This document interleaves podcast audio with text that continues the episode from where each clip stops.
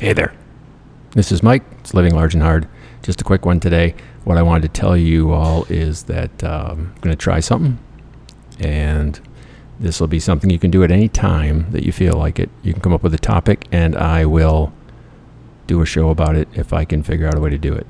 I mean, if it's something that you and I went through, and you just remind me of it like Doof Mom did with the Dirty Nerdy Diaper Party, and Fireman Bob asked when I'm going to do one about the Golden Gonad. I just got to figure out what else to throw in on that one because that'd be a really short one.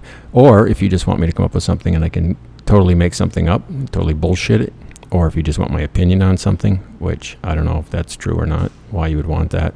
But if you do, just at any time, send it to me through SoundCloud or Facebook or um, Living Large and Hard, the on Instagram, and it's Micromax Marvin on Facebook.